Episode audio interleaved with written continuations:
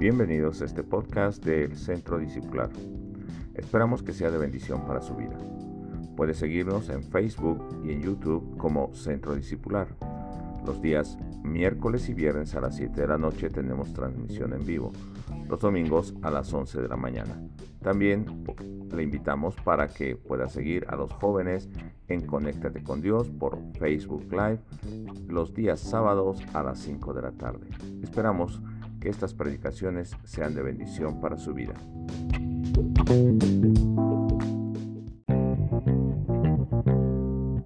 Fe, la certeza de lo que se espera, la convicción de lo que no se ve. Y partiendo de esto, usted puede poner mil argumentos y puede poner sus ideas dentro de este verso y esperar que el verso diga lo que usted quiere que diga. Cuando no es así. Debemos ver este texto, como siempre se ha dicho, en su contexto. Y no hay, no se necesita una gran teología, no voy a entrar en, en teología, ni mucho menos, pero no se necesita gran teología para entender en su contexto este verso. El escritor de Hebreos, eh, desde el principio de su carta, viene hablando de una realidad celestial y de una revelación de Dios a través de Jesucristo. Y así comienza Hebreos eh, capítulo 1, que Dios se ha revelado ahora por medio de Jesucristo. Y pone a Jesucristo mayor que los ángeles, mayor que Moisés, mayor que los sacerdotes del Antiguo Testamento, o sea, mayor que Aarón, mayor que los sacrificios, o sea, el sacrificio que Jesús realizó, es mayor que los sacrificios del Antiguo Testamento. A través de Jesucristo tenemos una entrada a un mejor pacto, a mejores promesas, tenemos entrada a la misma presencia de Dios, al lugar santísimo. Y algunas personas dudaban que estas cosas que no podían ver y palpar, fueran reales. Y por eso precisamente el escritor de Hebreos va a escribir este capítulo 11 hablando de la fe. Y en el verso 6 del capítulo 11 de Hebreos nos dice, pero sin fe es imposible agradar a Dios, porque es necesario que el que se acerca a Dios crea que le hay y que es galardonador de los que le buscan.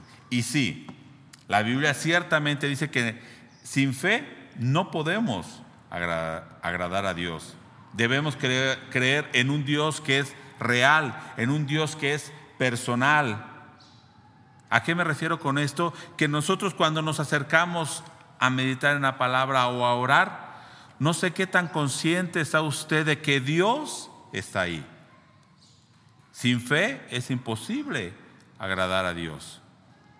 Debemos creer en ese Dios real que quiere eh, tener una relación con nosotros, con su creación. Y debemos creer que ese Dios está cerca de nosotros. No es un Dios lejano, es un Dios que está cerca. Pero muchos podrán decir, ah, bueno, entonces sí, yo debo esforzarme por tener esa fe. Y de alguna manera sí, pero la Biblia no enseña esto. La Biblia enseña que la fe no es un producto del esfuerzo del hombre, no es un producto que venga de mí, la fe. En Hebreos 12.2 dice, puesto los ojos en quién? En Jesús. Y aquí nos dice, ¿qué es Jesús? El autor y consumador de la fe. ¿Qué quiere decir esto? Que la fe proviene de quién? De Jesús de Dios. Y, en Él, en su persona, se consumó o se completó esa fe. Y aquí en Hebreos 12 en realidad está hablando al plan eterno que Dios tenía. Él, él, está llevando a cabo ese plan. Él se había propuesto en sí mismo antes de crear al mundo una redención del hombre. Él tenía un plan.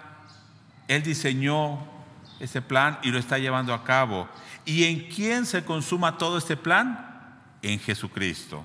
Por eso Efesios 1, 4 y 1, 9 nos dice eso, que Él se había propuesto, Él tenía un plan antes de, de crear el mundo, Él se había propuesto en sí mismo llevar a cabo ese plan.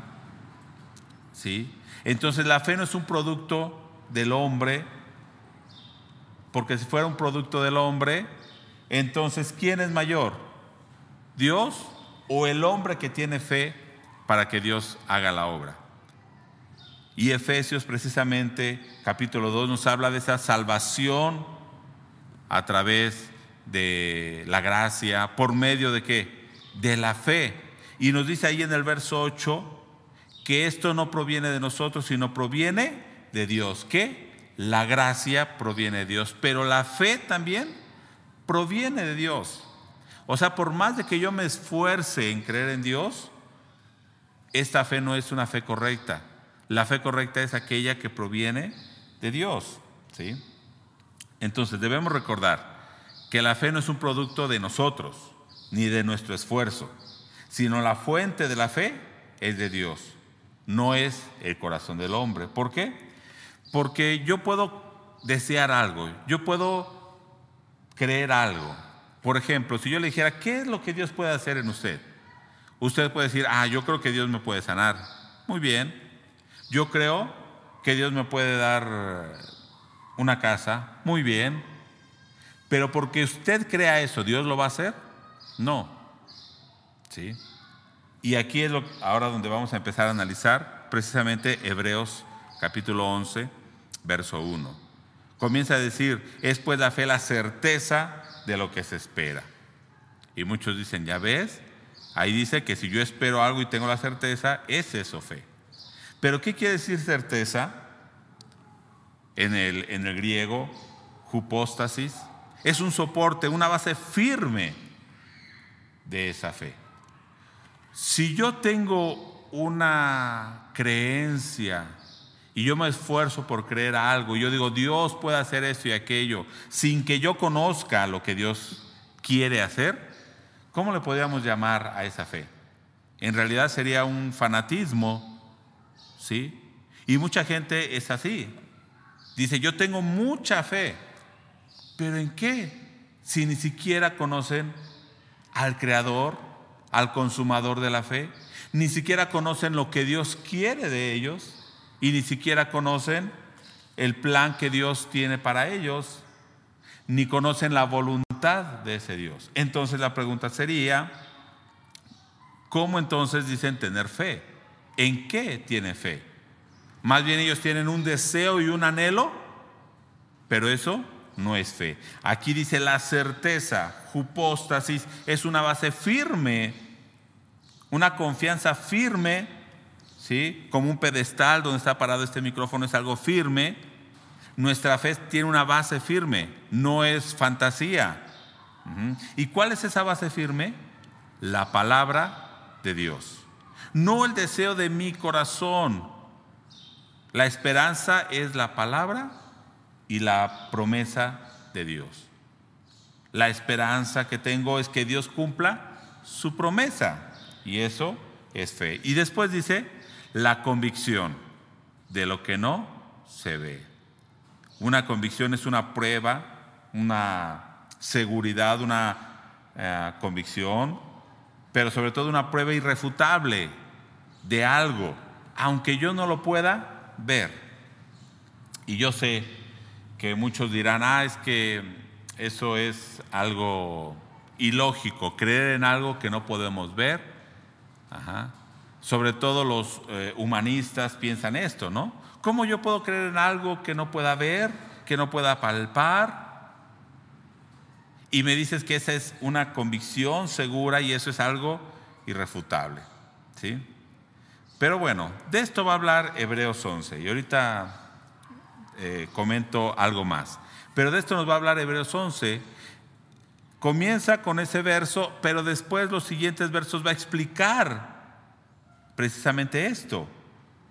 ¿Qué es lo que ellos esperaban, como se les ha llamado, estos héroes de la fe? ¿Qué es lo que ellos esperaban y qué es lo que ellos no podían ver? Y esto no es el deseo que ellos tenían únicamente en su corazón. Dice un comentarista que la fe es mirar hacia adelante y a las, a las cosas que se esperan y hacia arriba, a hechos celestiales que no se pueden ver. ¿Qué quiere decir esto? Mirar hacia adelante. ¿Por qué? Porque dice después la fe, la certeza de lo que se espera. O sea, no es algo que ya está ahorita, es algo que esperamos recibir. Y sí, es algo futuro, pero dice que también ve hacia arriba, o mira hacia arriba más bien, a las cosas que no se ven. Yo aquí podría añadir también que no nada más es ver hacia adelante, hacia un futuro, sino esta, este ver hacia adelante está basado viendo el pasado. ¿Por qué el pasado? En las cosas que Dios ya ha dicho y que ha prometido. ¿Sí? Y es esto lo que nos dice, por ejemplo, Pablo en Colosenses 3, Colosenses 3, 1 y 2. No lo voy a leer, pero ¿qué dice ahí? Que debemos poner la vista en las cosas de arriba, no en las de la tierra. ¿Sí? Y de esto nos habla precisamente Hebreos 11. ¿Por qué? Porque muchos piensan que la fe es poner las cosas, perdón, poner la vista en las cosas que podemos ver y desear en esa tierra y creer que lo vamos a obtener. Entonces, yo creo en Dios, yo tengo mucha fe en Dios, dice. Bueno, Primero analicemos esto, la convicción de lo que no se ve. La convicción de lo que no se ve es algo real. Y va a decir, ¿cómo va a ser algo real si no lo puedo ver? Vamos a pensar en dos realidades que la Biblia nos habla desde el comienzo. Nos habla del cielo y la tierra. Y yo creo que, no sé si ha escuchado eh, este concepto y lo voy a explicar rápidamente el cielo y la tierra. Los hermanos que se han congregado, eh, en algunas veces hemos compartido este concepto entre el cielo y la tierra. Dos ámbitos. ¿sí? El cielo es ese ámbito donde está Dios. No es un lugar físico que esté arriba. Por ejemplo, cuando decimos cielo, usted dice, ah, está ahí arriba. Pero en diferentes partes del mundo, arriba está hacia otra dirección, ¿cierto? Si estoy del otro lado del mundo, arriba estaría en el lado contrario del que estoy ahorita.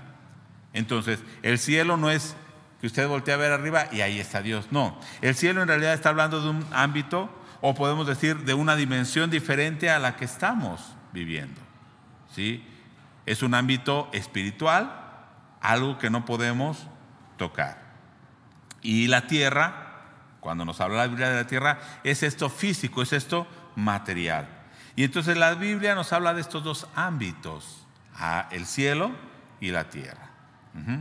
Y no estoy hablando de ciencia ficción cuando hablo de dos dimensiones. Usted podría pensar ahorita en series o películas que hablan de estas dimensiones. No estoy hablando de esto.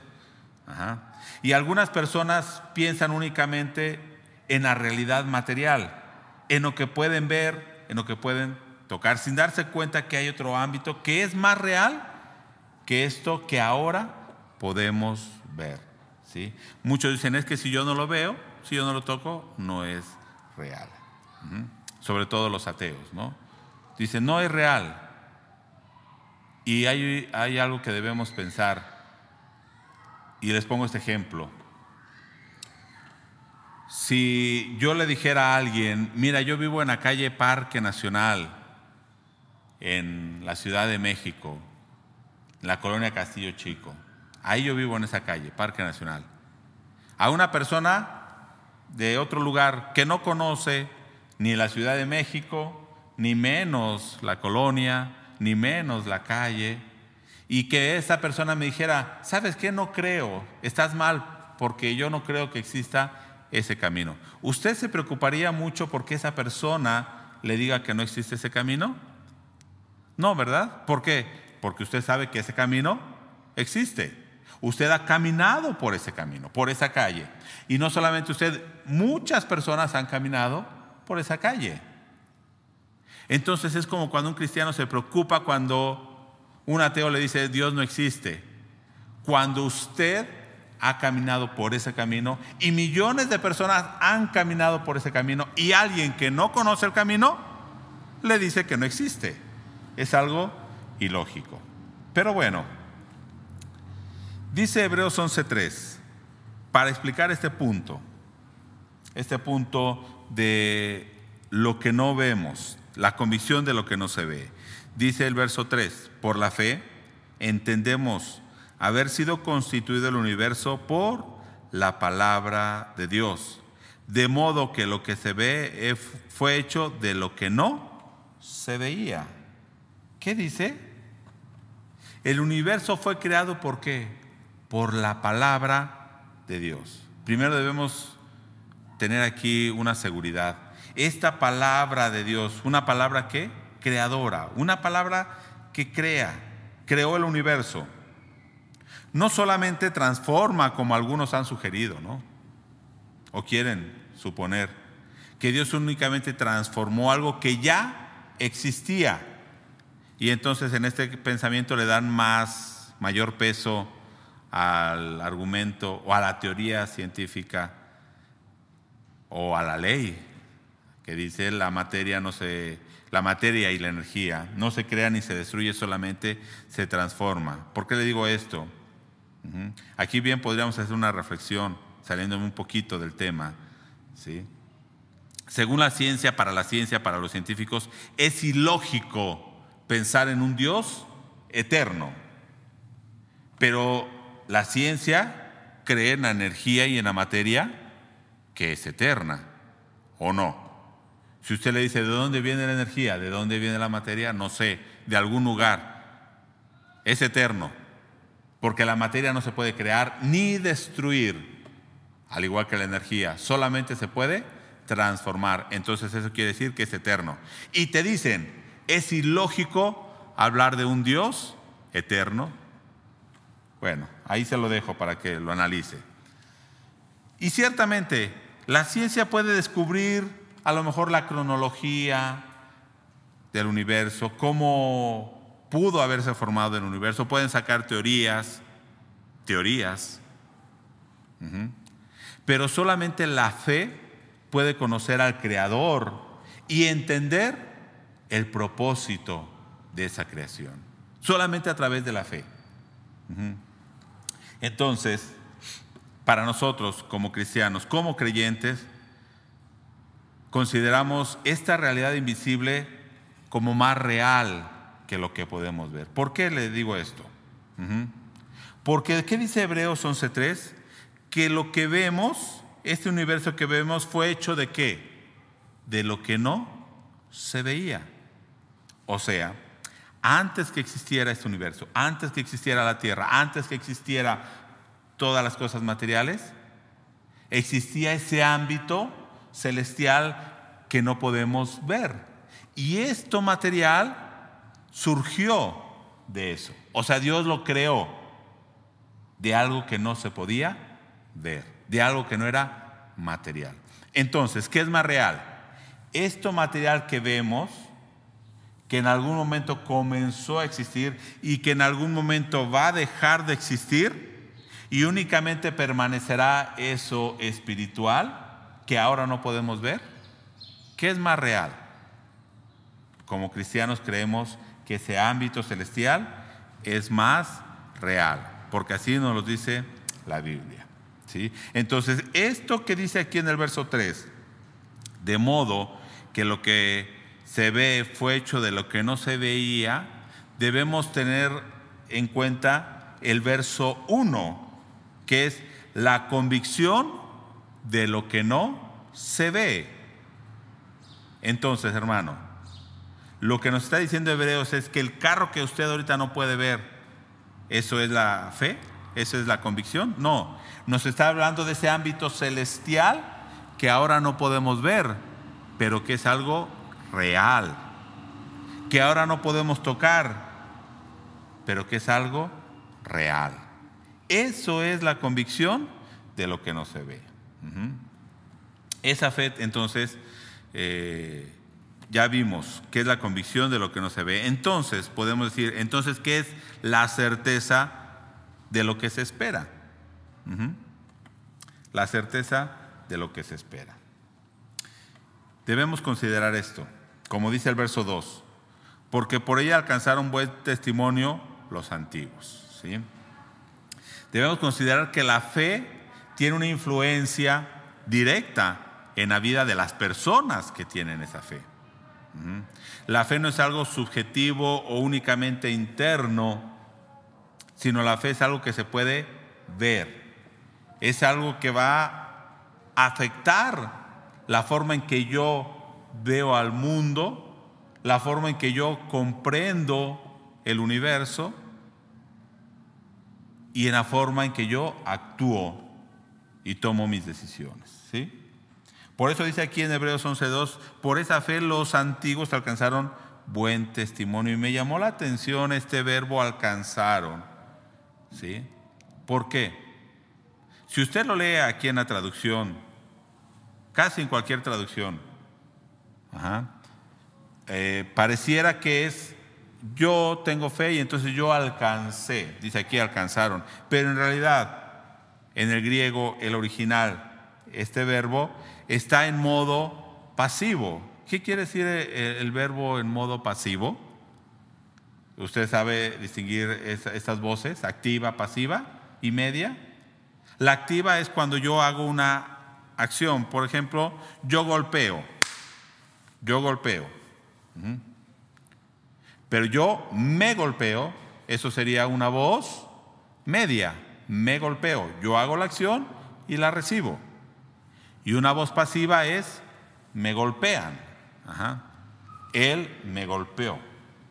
Una voz pasiva porque yo no hice la acción, yo recibí la acción. Entonces, este verbo alcanzaron, en realidad en el original está en voz pasiva. Y era una manera muy común entre los judíos de expresar una acción divina, no una acción del hombre. Decían del hombre, pero lo mencionaban en voz pasiva, porque estaban refiriendo a una acción directa de Dios, no del hombre. Y me gusta cómo lo, expresa la NBI, que dice, fueron aprobados, o lenguaje actual, Dios aceptó. ¿Sí? Entonces, esto de que los hombres en antigüedad alcanzaron buen testimonio, en realidad Dios los aprobó por esa fe que tenían y Dios los aceptó por la fe. Entonces, usted podrá decir nuevamente, no, entonces sí necesito fe para que Dios pueda obrar. Pero déjeme decirle que muchas de las cosas que Dios ha hecho es cuando el hombre no tiene fe. Dios sobra para producir fe en el hombre. Y no es un requisito indispensable que yo tenga fe para que Dios sobre, porque si no, Dios no podría hacer nada. Porque a veces nosotros como hombres somos faltos de fe. En realidad Dios sobra para producir fe en nosotros. ¿sí? No es una condición de que Dios esté esperando que tenga yo fe para que Dios pueda hacer algo. No. Por eso ahora vamos a ver qué es lo que esperaban estos hombres de fe y cómo afectó esto, esta fe en sus vidas. Y a lo mejor hoy no pueda llegar más hablar específicamente de algunos hombres. ¿sí? Espero la siguiente semana o en alguno de esos días poder compartir eh, otra parte de este capítulo. Pero Hebreos 11, versículo 8 al 10, dice, por la fe Abraham, siendo llamado, ¿qué hizo? Ustedes lo tienen ahí en su Biblia, obedeció para salir al lugar que había de recibir como herencia. ¿Qué hizo Abraham? O sea, ¿cómo demostró esa fe? Obedeció. Pero fíjese lo que dice, y salió sin saber a dónde iba. Aunque Dios le había dicho a, qué lugar lo iba a llevar, pero él no sabía cuál era el propósito por el que Dios lo llevaba a ese lugar. Sigue diciendo, por la fe habitó como extranjero en la tierra prometida, como en tierra ajena, morando en tiendas con Isaac y Jacob coherederos de la misma promesa. Y este verso 10 es bien importante, porque esperaba la ciudad que tiene fundamento, cuyo arquitecto y constructor es Dios. Hermano, ¿qué es lo que esperaba? ¿Recibir la tierra de Canaán? Usted puede decir sí, pero usted sabe que Abraham nunca recibió la tierra de Canaán. Lo único que obtuvo de la tierra de Canaán, ¿sabe qué fue? un sepulcro. Es lo que él pudo comprar, un sepulcro. Pero él esperaba una ciudad cuyo arquitecto y constructor es Dios, no una ciudad terrenal. Por eso dice que él prefirió vivir en tiendas porque dijo, aquí soy peregrino y soy extranjero, nada más voy de paso. ¿Dónde? ¿En Canaán? Sí, en Canaán y en toda la tierra. Él consideraba así. ¿Qué es lo que esperaba? Ahí claramente lo dice, una ciudad celestial. Dice el verso 13 al 16, conforme a la fe murieron todos estos sin haber recibido lo prometido, sino que fíjese, mirándolo de lejos, creyéndolo, saludándolo y confesando que eran extranjeros y peregrinos sobre la tierra. Porque lo que esto dicen claramente dan a entender que buscaban una patria. ¿Qué patria? Si hubieran estado pensando en aquella de donde salieron, o sea, de Babilonia o del mundo o de Ur, de donde había salido Abraham, ciertamente tenían tiempo de volver allá, pero anhelaban una mejor, una patria mejor. Esto es celestial, por lo cual Dios no se avergüenza de llamarse Dios de ellos, porque les ha preparado una ciudad. Entonces yo pregunto, ¿qué es lo que ellos esperaban? ¿Qué es lo que ellos esperaban? Y como dice ahí, no recibieron lo prometido. Y dice el 39 también. Y todos esos, aunque alcanzaron buen testimonio mediante la fe, no recibieron lo prometido. Pero Dios proveyó algo mejor para nosotros, para que no fuesen ellos perfeccionados aparte de nosotros. O sea, nosotros también estamos dentro de ese mismo plan. Ok, lo que Dios promete para el futuro entonces es tan seguro como lo que ya ha sucedido en el pasado. ¿Por qué? Porque hemos visto a través de la historia que Dios cumple toda su palabra, todas sus promesas, ya sea de juicio, ya sea de salvación, ya sea de redención, ¿Dios lo ha, cumplido? Sí. Entonces, si Dios te dice que Él te ha preparado una ciudad celestial, ¿lo puedes creer? Sí. Por tanto, entonces dice Hebreos 12, 1 y 2, nosotros también teniendo en derredor nuestro tan grande nube de testigos, despojémonos de todo peso y del pecado que nos asedia y corramos con paciencia la carrera que tenemos por delante. En eh, Palabra de Dios para todos dice, fijemos, fijémonos entonces que nos rodean muchísimas personas que demostraron su fe. ¿Quiénes, ¿Quiénes son estas muchísimas personas? Abraham, Isaac, Jacob, de todos los que va a hablar Hebreos 11. Y dice, corramos sin fallar la carrera que tenemos por delante. Quitemos de nuestra vida cualquier cosa que nos impida avanzar, especialmente el pecado que nos hace caer tan fácilmente. Fijemos nuestra mirada en Jesús, en quien la fe empieza y termina. Entonces, regresando al primer verso, concluyo con esto. Es pues la fe, la certeza de lo que se espera, la convicción de lo que no se ve. ¿Qué es la fe, hermanos? Tener la certeza de esa ciudad celestial de esa ciudad que le prometió a Abraham, a Isaac, a Jacob. Si usted lee Hebreos 11, ellos no esperaban algo aquí, vivían como peregrinos, extranjeros, ellos esperaban una patria celestial. No pensaban en esto terrenal, porque esto terrenal perece. Pablo lo dice también. Esto que podemos ver es temporal. Sin embargo, lo que no podemos ver es eterno. Eso es lo más real. Por eso dice la convicción de lo que no se ve. No está hablando de tu carro, no está hablando aún de tu salud. Que dices, ah, yo creo que Dios me va a sanar. Sí, Dios te puede sanar, claro que lo puede hacer, Él es el creador de todo. Pero Hebreos 11 está hablando de que esos hombres esperaban en esa ciudad celestial, ahí tenían su fe, ahí tenían su confianza. Yo pregunto, ¿esos hombres no sufrieron? Sí. La siguiente semana o en estas semanas compartiré la otra parte.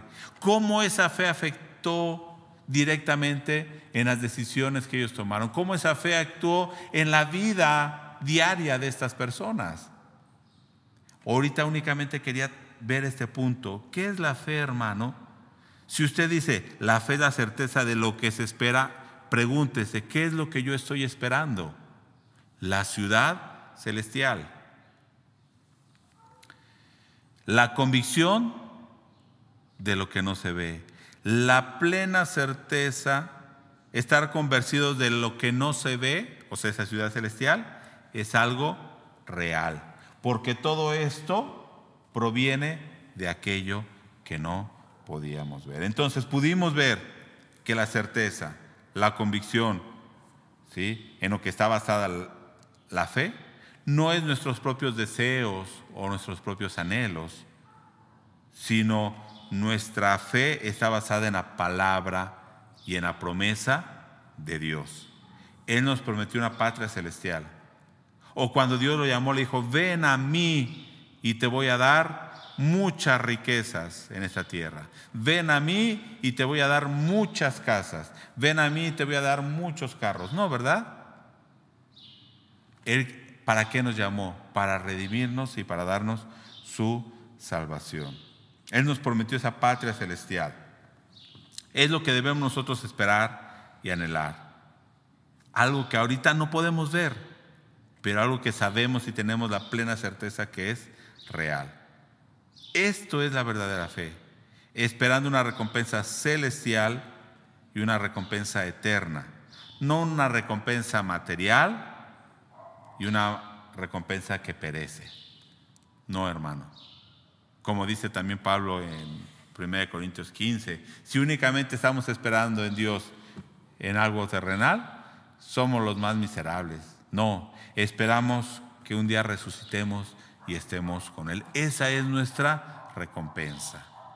Esto es la verdadera fe, basada en la palabra y en la promesa de Dios. Oremos.